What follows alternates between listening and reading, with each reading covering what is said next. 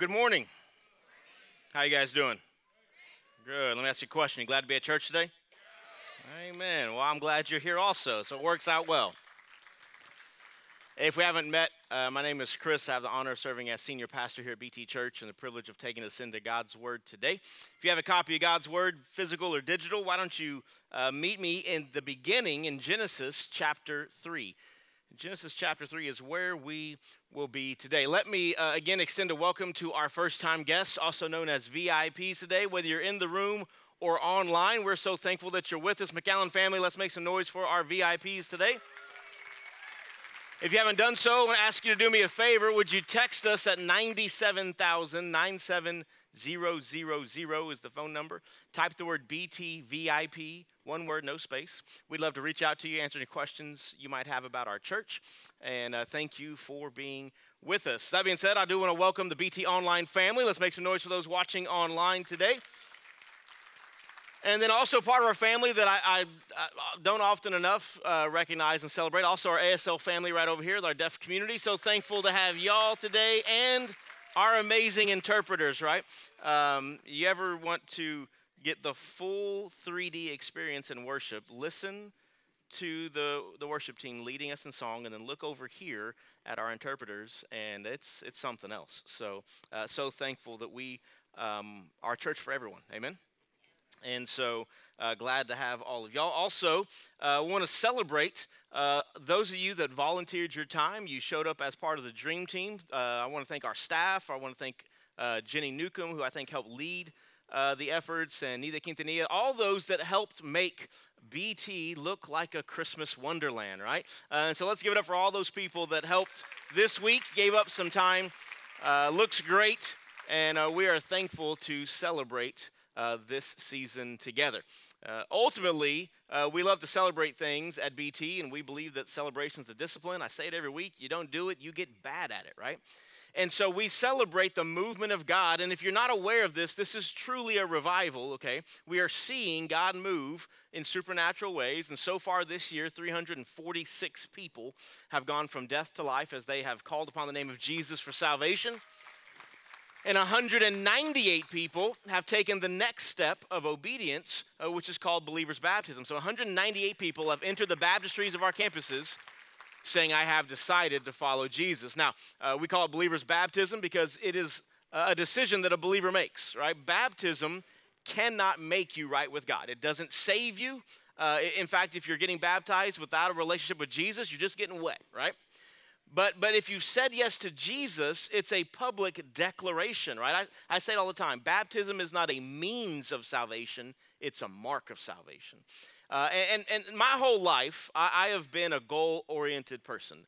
When I was young, I would write goals down. I don't know why. I don't know, glutton for punishment, because if I've made 100,000 goals in my life, I've met like 10 of them, I think, but um, more than that. But, anyways. Um, but I just always do that. I just make goals, and and you know when I don't meet a goal, uh, I, I don't beat myself up because as long as I made progress, I celebrate the progress that was made. And so when it comes to my, my spiritual life, I make goals all the time. I want to read the Bible this year, you know, in this many days, or or I want to, you know, I want to do this fast. I make all these spiritual goals as I want to grow in my intimacy with Christ. And that just transfers to ministry. I'm making goals all the time. And I shared this last week. If you weren't here, let me share it with you. Uh, I, am praying that, that the Lord would allow us to celebrate this year over 250 baptisms. Um, that would be uh, the most our church has ever done in a 12 month period. So that's awesome, right? Be a part of history there. And, and if you're like, oh, I don't know what I think about that, that's fine. not your goal, it's my goal. So leave me alone, all right? Um, but, but listen, we, we've done 198. If we get to the end of this year and we've done 198, you know what we're going to do? We're going to celebrate 198 people going public with their faith. But I and people would say, you know, you waited too long to make that goal, Chris. You should have said at the beginning of the year, because because newsflash, let this sink in. Next Sunday is December. yeah, yesterday was February, and next Sunday is December. I don't know how that works. Um, and, and so I get it. You know, we've, we've got just a, a, few weeks left in the year, but, but here's the reality. I think as people keep getting saved, if they'll take that step of obedience, getting to 250 is not going to be a problem. And let me just say this I'm convinced that there are some people right now in this room or maybe watching online, and you've given your life to Jesus, you've made that decision, you've received the free gift of salvation, but for whatever reason, you haven't been baptized yet as a believer. And, and so I, I just think that it's completely a realistic goal to meet. And so uh, I said this at our 9 a.m. service here in McAllen, and so it's officially been decreed as law. Um, I thought since we want to, you know, celebrate baptisms, what better way than to have a baptism party? You guys on board a baptism party? All right. That's that's about as not excited as you could be while faking excited, but I'll take it. So here's the deal. December 18th, we're having a baptism party uh, at BT Church. It's Sunday morning. We're going to worship. We're going to have a great time, but we're going to celebrate one baptism, a hundred. I don't know. I know two people signed up last service for the baptism party.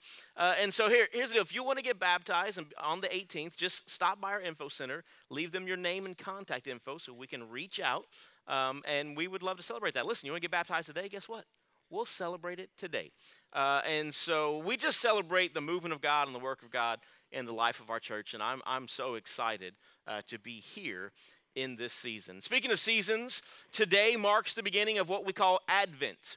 Advent comes from the Latin term adventus, it means coming. And so in the Christian faith tradition, we celebrate the coming of Jesus. We celebrate that when humanity was lost and without hope, right? We just sang that line. We were without hope, that God made a way for hope to be ushered in, and, and that person's name is Jesus. And so we celebrate the coming of Jesus as we recognize Advent.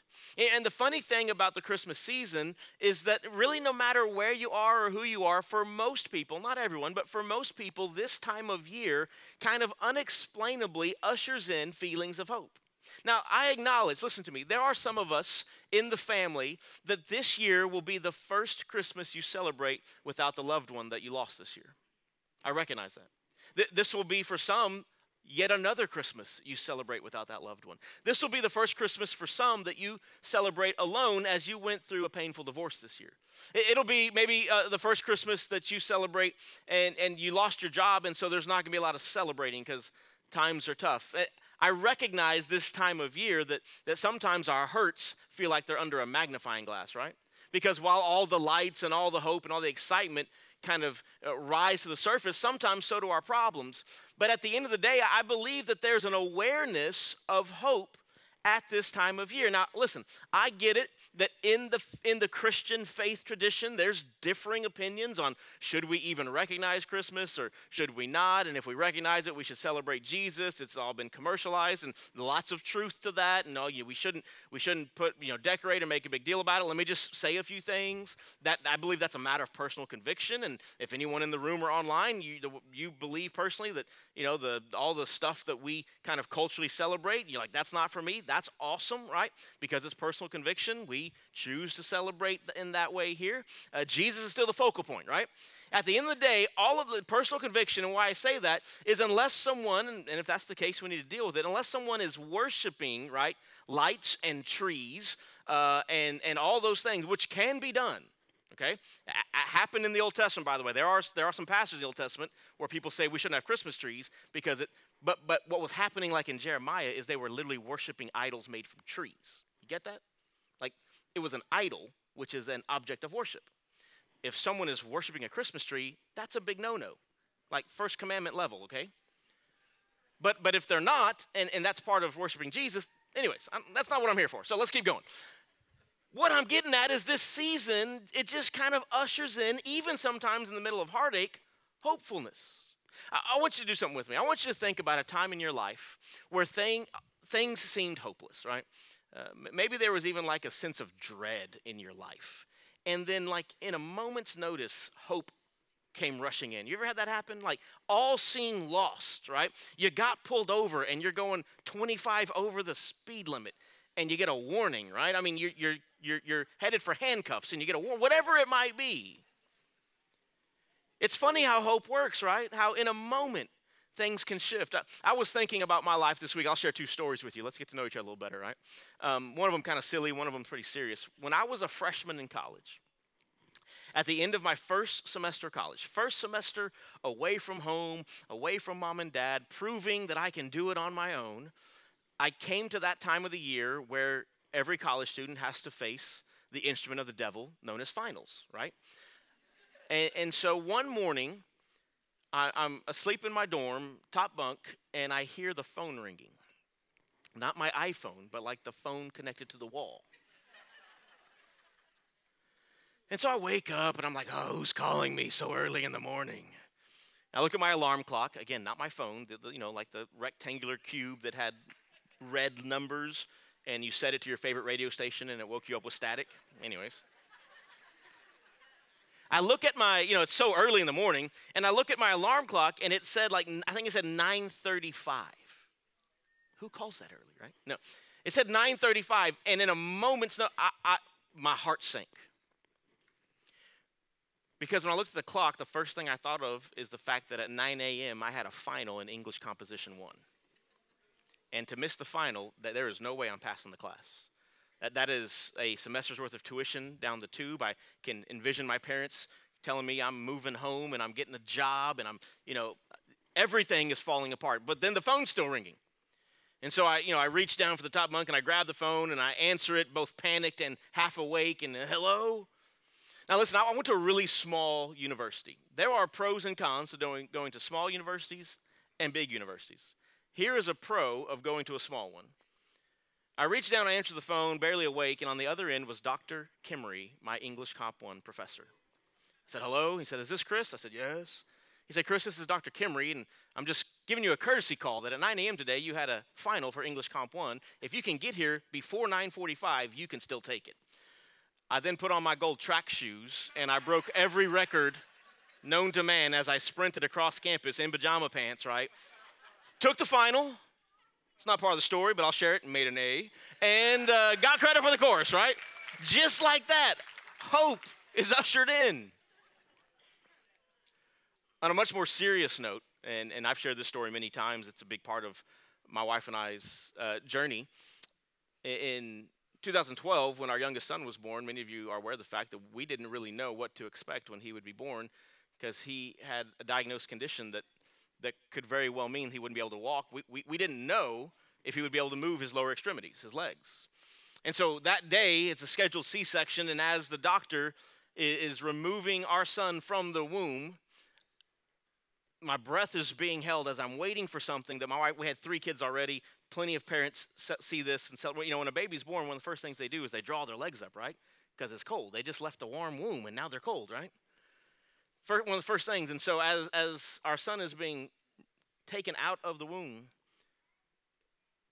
there's, there's a stillness. And then, just like that, as he makes his first cry, his legs are drawn up to his chest. Doctor's crying, I'm crying, my wife's behind the curtain. She's like, What's happening? I'm like, He's moving his legs, you know? because there was uncertainty. And, and, the funny thing about hope is, even when there's uncertainty and even when there's despair, the beauty of hope is that it starts to usher in certainty and it starts to usher in promise. And, and the reason why there can be hope in any situation is Jesus. And so today, great Sunday to be at church. We're starting a brand new series, and it's always good to be at church on the first sermon of a series. Now, the rule is you can't miss. So don't get sick or don't go out of town, right, till Christmas. Um, but we're starting a series called The Thrill of Hope because Jesus truly is the greatest thrill of hope there is. That humanity was hopeless, was in darkness, was without purpose, and was destined for eternity just like that. But by the grace of God, according to his plan, Jesus would leave heaven and come to earth live without sin, die on a cross and pay for sin, walk out of a tomb and defeat sin. And because of that, when we call upon his name, there is a thrill of hope that doesn't mean there's not darkness, it means the light is brighter. And so, this Advent season, we're kind of flipping the script. Normally, we'd start Advent by talking about the birth of Jesus. We're going to go back to the very beginning today. And for the next few weeks leading up to our celebration on Christmas Eve at 5 p.m. and Christmas Day at 11 a.m., we're going to work our way towards the celebration of the birth of Jesus. But today we're going to start in Genesis chapter 3, and I'm calling this sermon A New Hope. Because in Genesis chapter 3, where we find humanity, we find them in a place where they need hope. Many of you know the story. If you don't, in Genesis chapter 1 and Genesis chapter 2, same story, by the way, just different means of telling. Genesis chapter 1 is a poem, and Genesis chapter 2 is a narrative or a story. Same thing. And so, if you don't know the story or you're kind of fuzzy on it, God spoke everything into creation. Everything exists because God said so. And as He is painting creation with His words, He gets to the crown of creation, which is people. He's, he said, Let us make man in our image. And so there's the thumbprint of God on people. And so humanity is created, male and female, He created them. That's Adam and Eve, right? And, and there is no separation between God and man. Things are good. Those are God's word, not mine. So, Genesis 1 and 2, things are going well. At creation, God gave humanity one restriction, right? He said, Don't eat from the tree in the middle of the garden, the Garden of Eden. We know it as the tree of the knowledge of good and evil. They ate from this thing called the tree of life, which would mean that they weren't going to die. But he said, Don't eat from the tree in the center of the garden, because if you do, you will surely die. Well, again, you probably know the story, but Satan, our adversary, our accuser, our enemy, the devil, shows up in the garden in the form of a serpent. And he tempts Adam and Eve, right? He says, Listen, you're not going to die if you eat from that tree. You're going to become just like God. Like you think what you are now is good? Imagine being him. And what happened is they traded the truth for a lie. And let me just say this it sounds harsh, but we need to understand what sin is. Sin is always calling God a liar. That's what it is. You lie to get better position in a relationship. God's a liar. He's not enough for you. You lie to get ahead in business. God's a liar. His provision is not enough for you. You, you, you, whatever it is, you, you, you, you act on the sinful desires of lust, God's a liar. His plans are not best for you. Sin is always calling God a liar in some way, shape, or form. Adam and Eve said that God was lying, that he was holding out on them, and so they ate of the fruit. And then things went downhill. And so as we start our discussion of the thrill of hope, what we have to understand first and foremost, beloved, is this the reason why we need hope is because there is indeed a problem. Write that down the problem. H- hope is needed when a problem is present, right? There's no problem. You don't have to, anything to be hopeful for, right? If I woke up on time and made it to class, I wouldn't need the hope of my professor calling me to get me to class that day. Uh, if there was no illness and, and, and no prenatal conditions, we wouldn't have needed the hope when Luke was born that he would be able to walk, right? Problems present the need for hope. Let's look at how this is presented in Genesis chapter 3, starting in verse 8. After the sin, it says this Then man, the, the man and his wife heard the sound of the Lord God walking in the garden at the time of the evening breeze, and they hid from the Lord God among the trees of the garden. And so the Lord God called out to the man and said to him, Where are you? And he said, I heard you in the garden, and I was afraid because I was naked, so I hid. And then he asked, Who told you that you were naked? Did you eat from the tree that I commanded you not to eat from? And this is where the man should say, Yes, sir. but the man replied, The woman you gave me. He just blamed Eve and God, like two for one right there. Did you eat from the tree? Did, did Adam eat from the tree? Yeah. What's the answer? Yes. The woman you gave me, she she gave me some fruit from the tree, and I ate. And so the Lord God asked the woman, What is this thing you have done? And the woman said, The serpent deceived me, and I ate. Listen, did she eat? So what's the answer? Yes. Well, she, no, well there, there was a serpent. Who let him in? Not me. The serpent deceived me, and I ate. And so, just like that, there is a problem present in the text. Just like that, there's a problem. And in a moment's notice, man went, humanity went from being in right standing with God to being separated from God.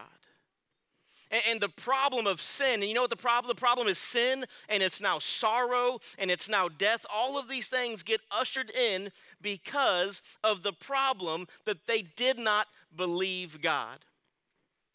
It says when they ate, they, they realized that they were naked. Why was that such a big deal? You ever think about that? Like they had, we don't know how long it was, how long creation had been in existence before this. It could have been thousands of years for all we know. But why, why, why the first thing? Whoa! Nobody told me I didn't have any clothes. Like, what was, do you know why? Because sin brings shame. It, it wasn't the fact that they didn't have clothes on, it's the fact that for the first time humanity was shameful. And, so they, they realize that they're, they're, they're naked and they, they make some like, you know, leaf Hanes and Fruit of the Looms, and so they make some leaf coverings. And then the tragic part, when God steps into the garden, I believe physically pressing down the earth, walking with them in physical form, when God steps into the garden, they run and hide. Let that sink in. How tragic and foolish is that? Foolish, why? David tells us that there's nowhere he can go to flee from God's presence. God is omnipresent present. And so it is foolish to hide from him because he cannot be hidden from, right?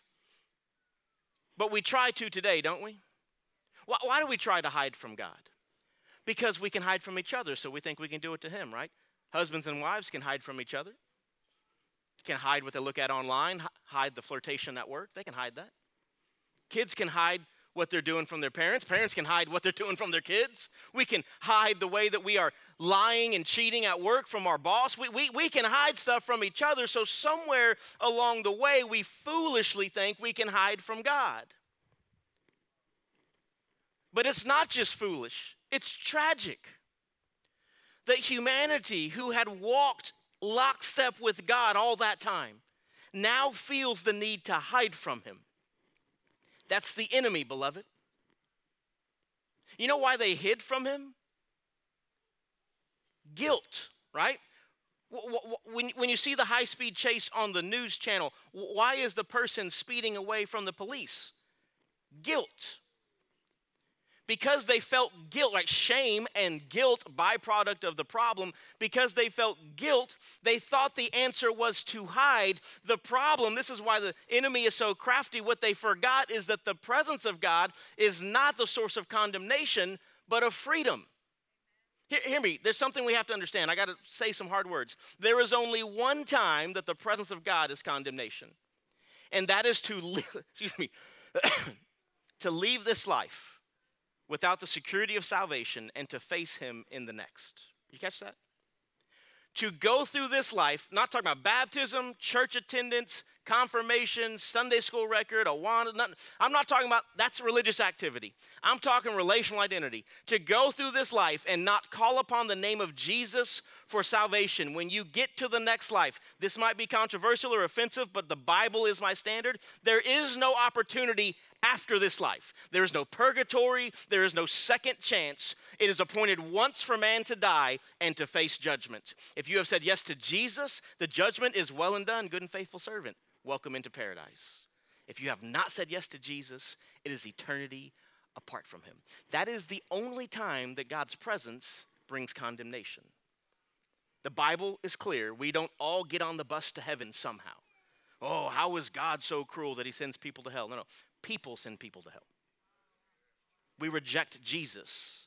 How gracious that he would let anyone into his presence. But until, listen, you haven't taken your last breath yet, right?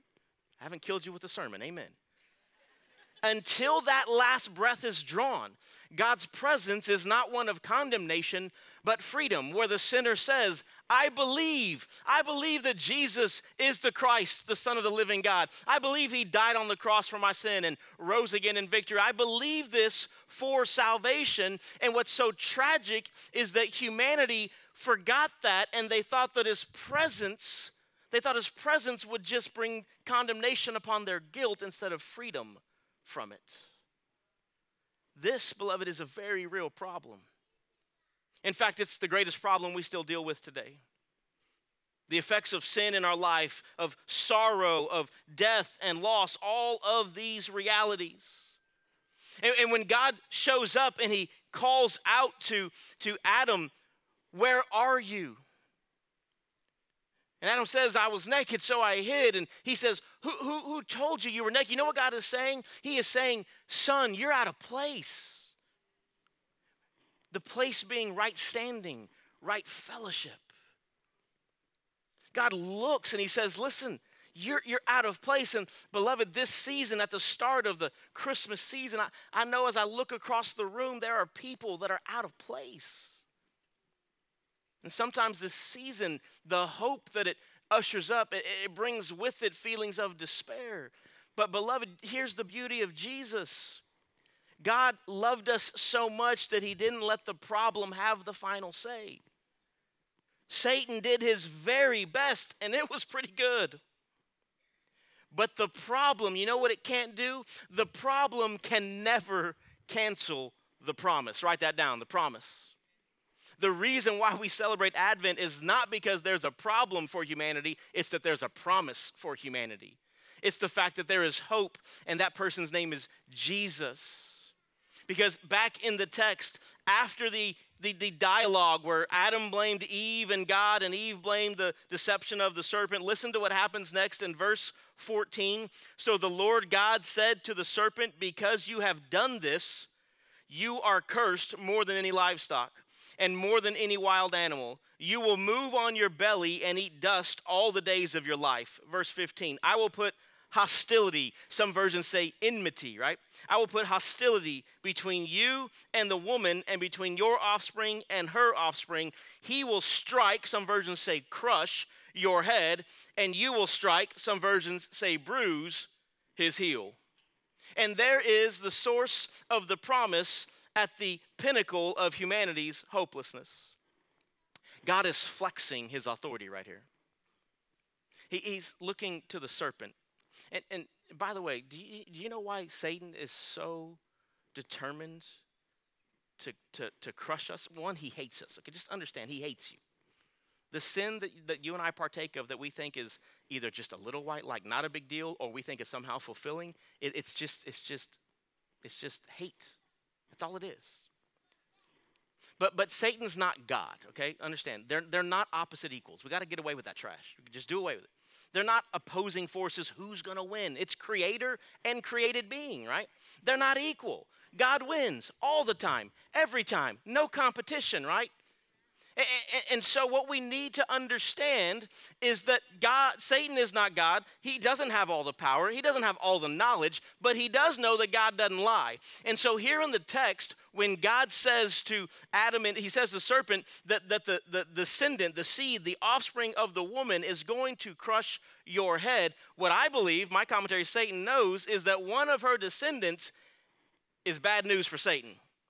So if he can derail humanity, maybe somehow he can bypass this promise of God. But what Satan doesn't know is that God's promises always come to pass.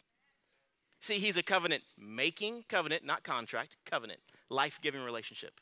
He's a covenant making God, therefore, he's a covenant keeping God. His promises can't fail, they won't fail. And so he says, he says, listen, this woman, and, and you see how gracious God is? He says, I'm this woman, right? Humanity whom you try to make useless. you you want to you want to cast them off and make them feel like they're trash? No, no, no, no, no, no, no. I'm going to invite them into the plan. You catch that? You realize God could have brought all this about without humanity's help. He says, you, you, you've, you've tried to, to, to tarnish and, and, and you've done a good job. You've, you've messed things up pretty good, Satan, but I'm going to invite my creation back into my plan. So that the offspring of this woman, he's going to crush your head. Quick, quick poll here. What do you think is a more devastating blow?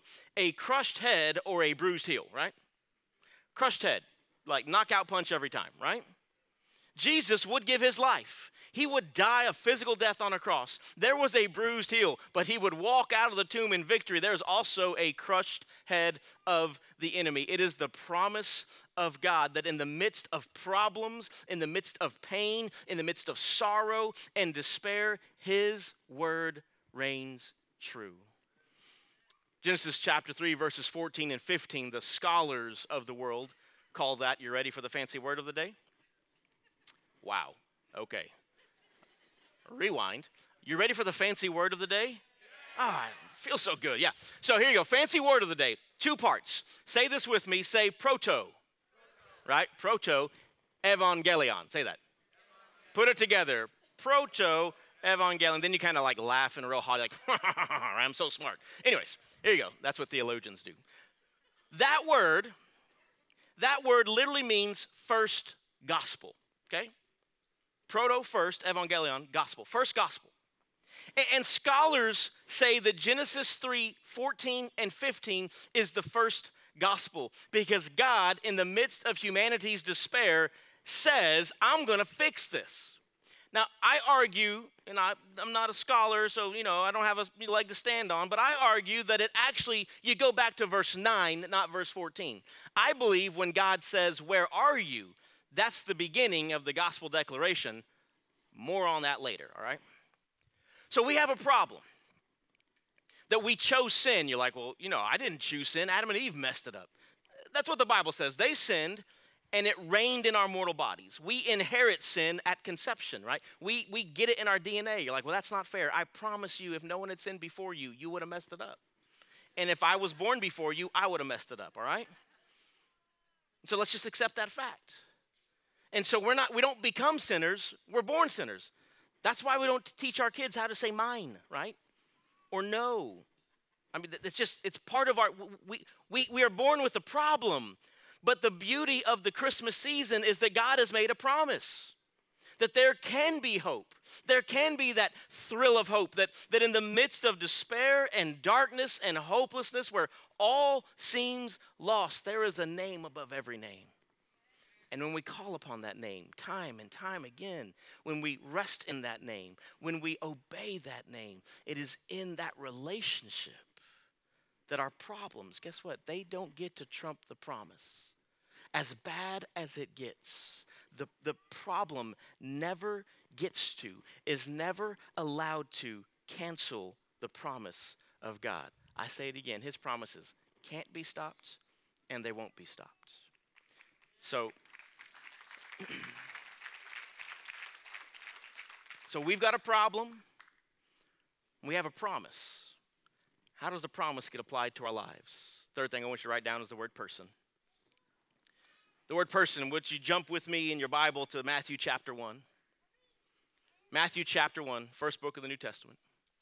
We are born into this world with a problem that problem is sin, sorrow, and death, and it reigns in our bodies. There's nothing we can do. We can't go to church enough, pray enough, give enough. Nothing we can do. But the good news is there is a promise of God that that problem can be dealt with, and the way the problem is dealt with is the person of Jesus Christ. He is the offspring of the woman who crushes the head of the serpent. In Matthew chapter 1, this is what we read about the person of Jesus. Verse 18 The birth of Jesus Christ came about this way. After his mother Mary had been engaged to Joseph, it was discovered before they came together that she was pregnant from the Holy Spirit. So her husband Joseph, being a righteous man and not wanting to disgrace her publicly, decided to divorce her secretly. Now, now listen, you're like, what's, they're engaged. Why are they divorcing? Okay, if, you, if you're not real familiar with the story, culture was a tad bit different than our day, right? Uh, today, people get engaged, right? And then they get married, and until marriage, right, they're not in our culture covenantly bound, right? And, and so I'm not saying that it's not heartache and what's happened to you, it's definitely not a laughing matter, but there are lots of stories of people who get engaged and someone calls it off, right? It's really not a big deal. Not that way at this time. Uh, it was called the betrothal period. Really, to use our language, once you were engaged, you, you, were you were married. You were you were in covenant, and so to break that off wasn't just to say, "Hey, here's your ring back," right? It, it was to have to go through the process of divorce. The difference was between a the betrothal time and what we would call the the time of marriage. There was no sexual intimacy. And so that's what's happening here. Mary and Joseph, they're betrothed, they're committed, they're, they have started that covenant. They have not been sexually intimate, all right? And so it is during this time that Mary shows up to Joseph, right? She got visited by an angel who says, Good news, you're going to have a baby. She's like, ah, I don't think so.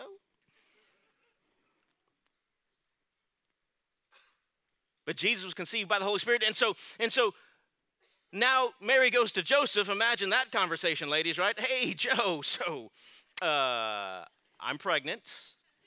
Good news is Holy Spirit's the Father. I've been faithful, right?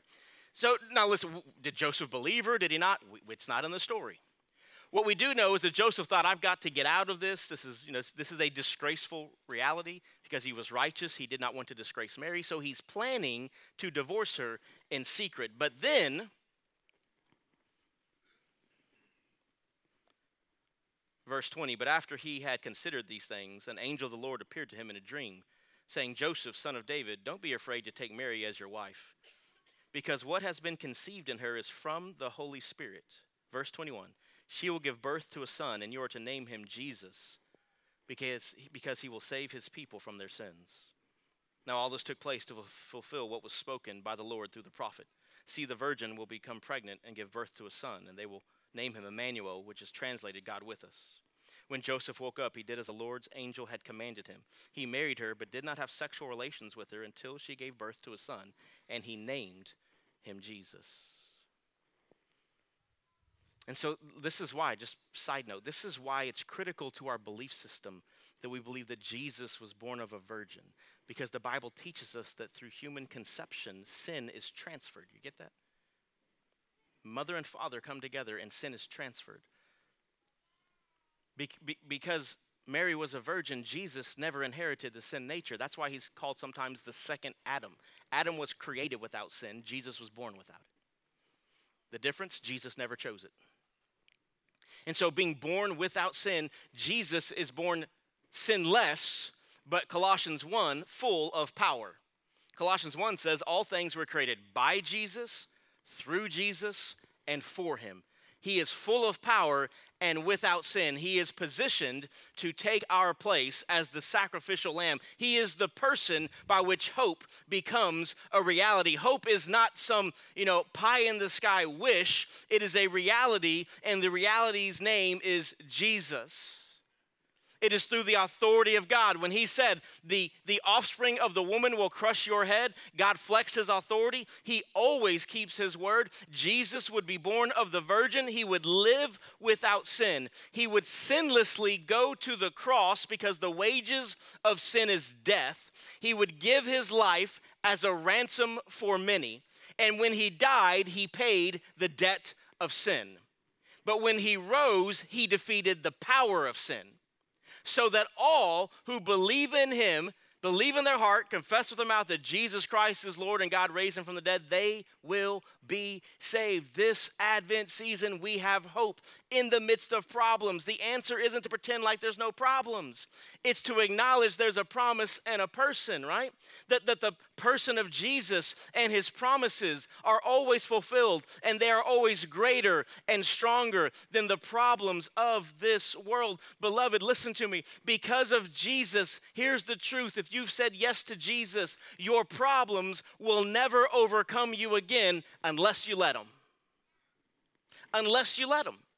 You can give that type of power to that problem, but on its own, it can never, your problems, they're real. I got problems. They're real. Sorrow, despair, depression, financial woes, health woes, relational woes, all the problems of this world, they cannot overcome you because Paul would write in Romans chapter 8 that because of Jesus, we are now overcomers, right? We are not those who are overcome, we are over overcomers, more than conquerors. So that when we go through this problem filled life, we fix our eyes on Jesus, the Bible says, the author and perfecter of our faith. And with our eyes fixed on Jesus, it doesn't mean the problem's not real, it means that He's just better.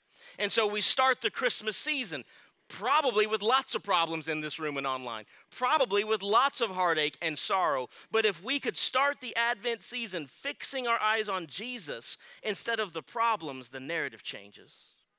The narrative changes, and we live as overcomers like we're supposed to. When we realize that the person of Jesus has secured the promise of God so that the problems of this world have to go away, then it changes things in a real and radical way. And listen to me, listen to me. The problem of sin has created lots of effects, right?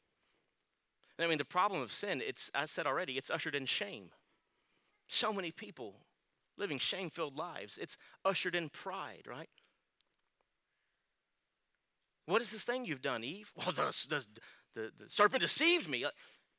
We, we, we can't acknowledge our own shortcomings when pride raises its ugly head, right? It's ushered in disunity and division. It, it's, uh, it's ushered in lust. It's ushered in lies. It's ushered in greed and malice and slander, all of these sinful realities. But with that, it's ushered in sorrow and heartache and loss. All of these realities have been ushered in because of the problem. But the person of Jesus overcomes all of that.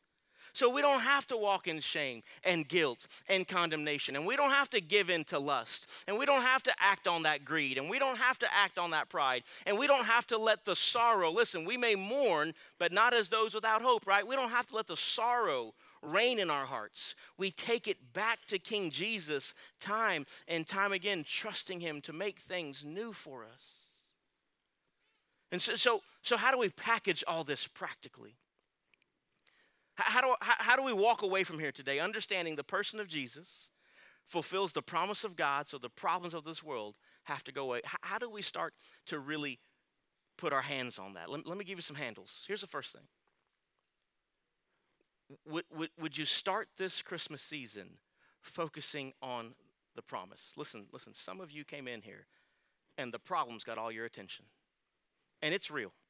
You, you've recently gone through a divorce, you're, you're maybe in the middle of one, you're, you're single and, and longing and praying for marriage, you're without kids and praying for kids, you're praying for your prodigal kids to come home, you're dealing with a situation at work, your finances are out of whack, you've got a health situation, you've lost a loved one. Fill in the blank, right? Your problems are real.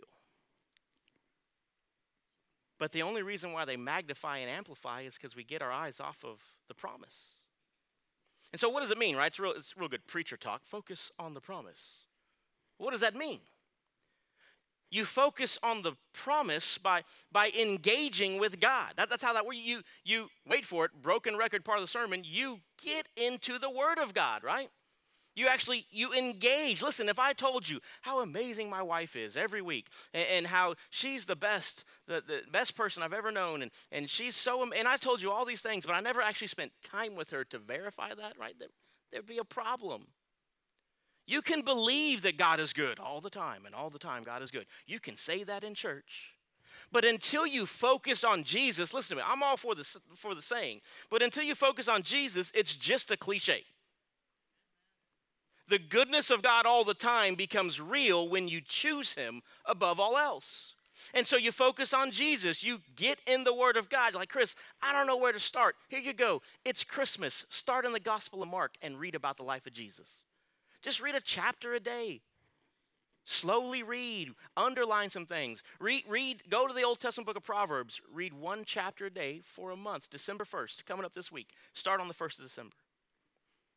Read the first five Psalms, right? Just, just start somewhere, but engage with God's word and, and let His word get in you. You get in the word, it gets in you. Commit times of the day for prayer, not just your Christmas wish list of what you need God to do, but your recognition of what He's already done. It's called thanksgiving, your adoration for who He is, right? Your confession of those things where, where you have given in to sin and temptation. Start to, to mark off times for prayer. Prioritize as you're doing the corporate worship with the body of Christ. Choose community. Use your gifts to serve. All of those things are ways that you start to focus on the promise instead of the problem. 90% of the time in my ministry, when I have dealt with people, that are overcome with the problems in their lives, 90% of the time, they are not focusing on the person of Jesus. The problem has gotten so big in their mind that they have they have abandoned Bible study, abandoned church, they've, they've abandoned prayer, and they want to know why God isn't near. Here's your first handle. You want to go through this Christmas season with some hope in your heart? Focus on the promise and the person of Jesus, not the problems of this world. Second, share the hope you have. Share it. How, how, how do you do that? Well, here's an easy one decide this Christmas season, just decide to tell one person about Jesus. Like, oh, I don't know the Bible. Do, do you know what Jesus has done for you? Just decide, one person.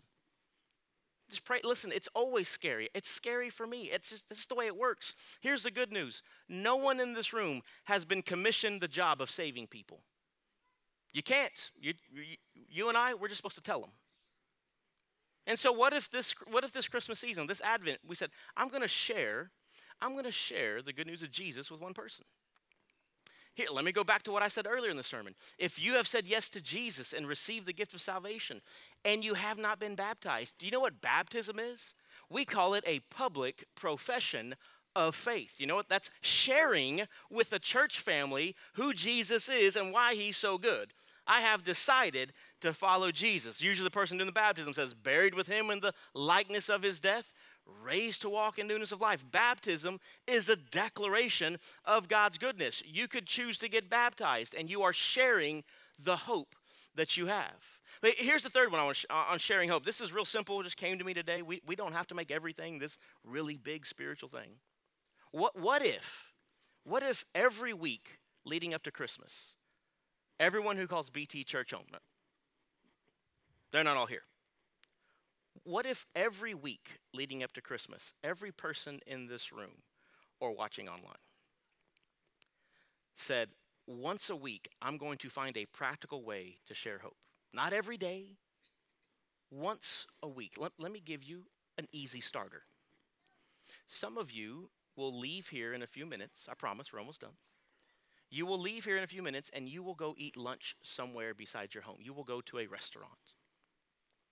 And what if at the restaurant, you, you just picked a table and you told your server, hey, I want to buy that table's lunch. Don't tell them anything.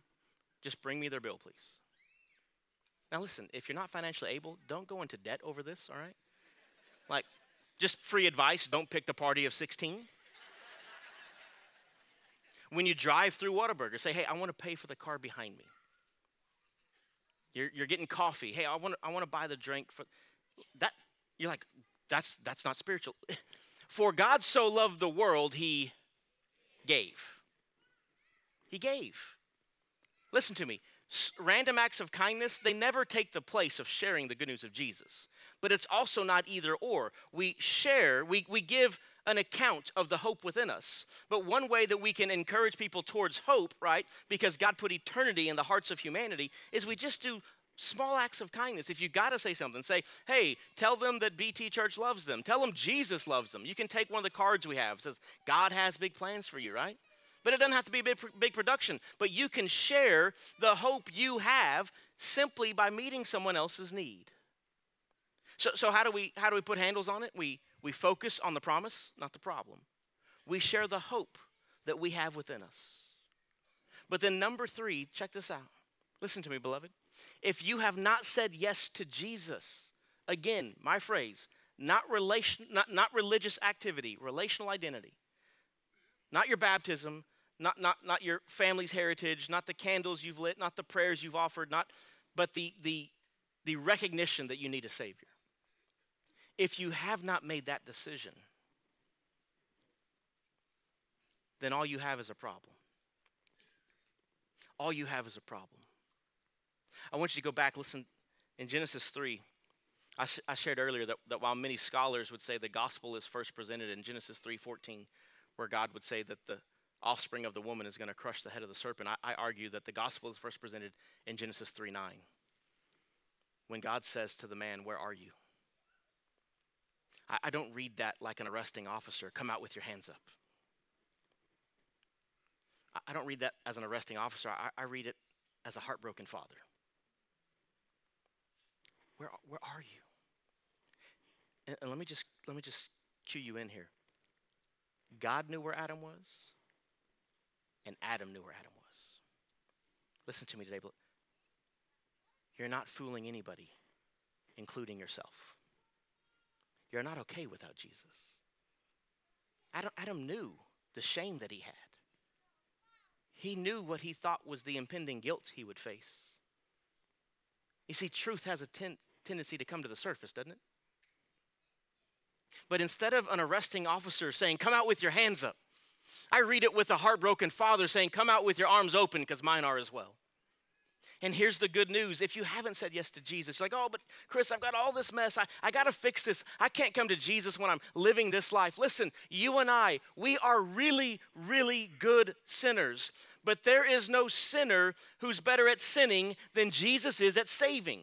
He's always a better Savior than you and I are as sinners. We just have to receive that. And today, hear me, He's still saying, Where are you? He's still saying it because we don't look for him on our own. We, we need him to call us to himself. And today, if you haven't said yes to Jesus this Christmas season, what a gift to receive than the certainty of hope in your heart, not because there's no problems, but because there is a promise and a person who is better. And so today, if you haven't said yes to Jesus, before we worship and before we open the altar, whether you're in this room or online, I want to invite you to make that decision if you would like to. I'm going to ask you to bow your heads and close your eyes.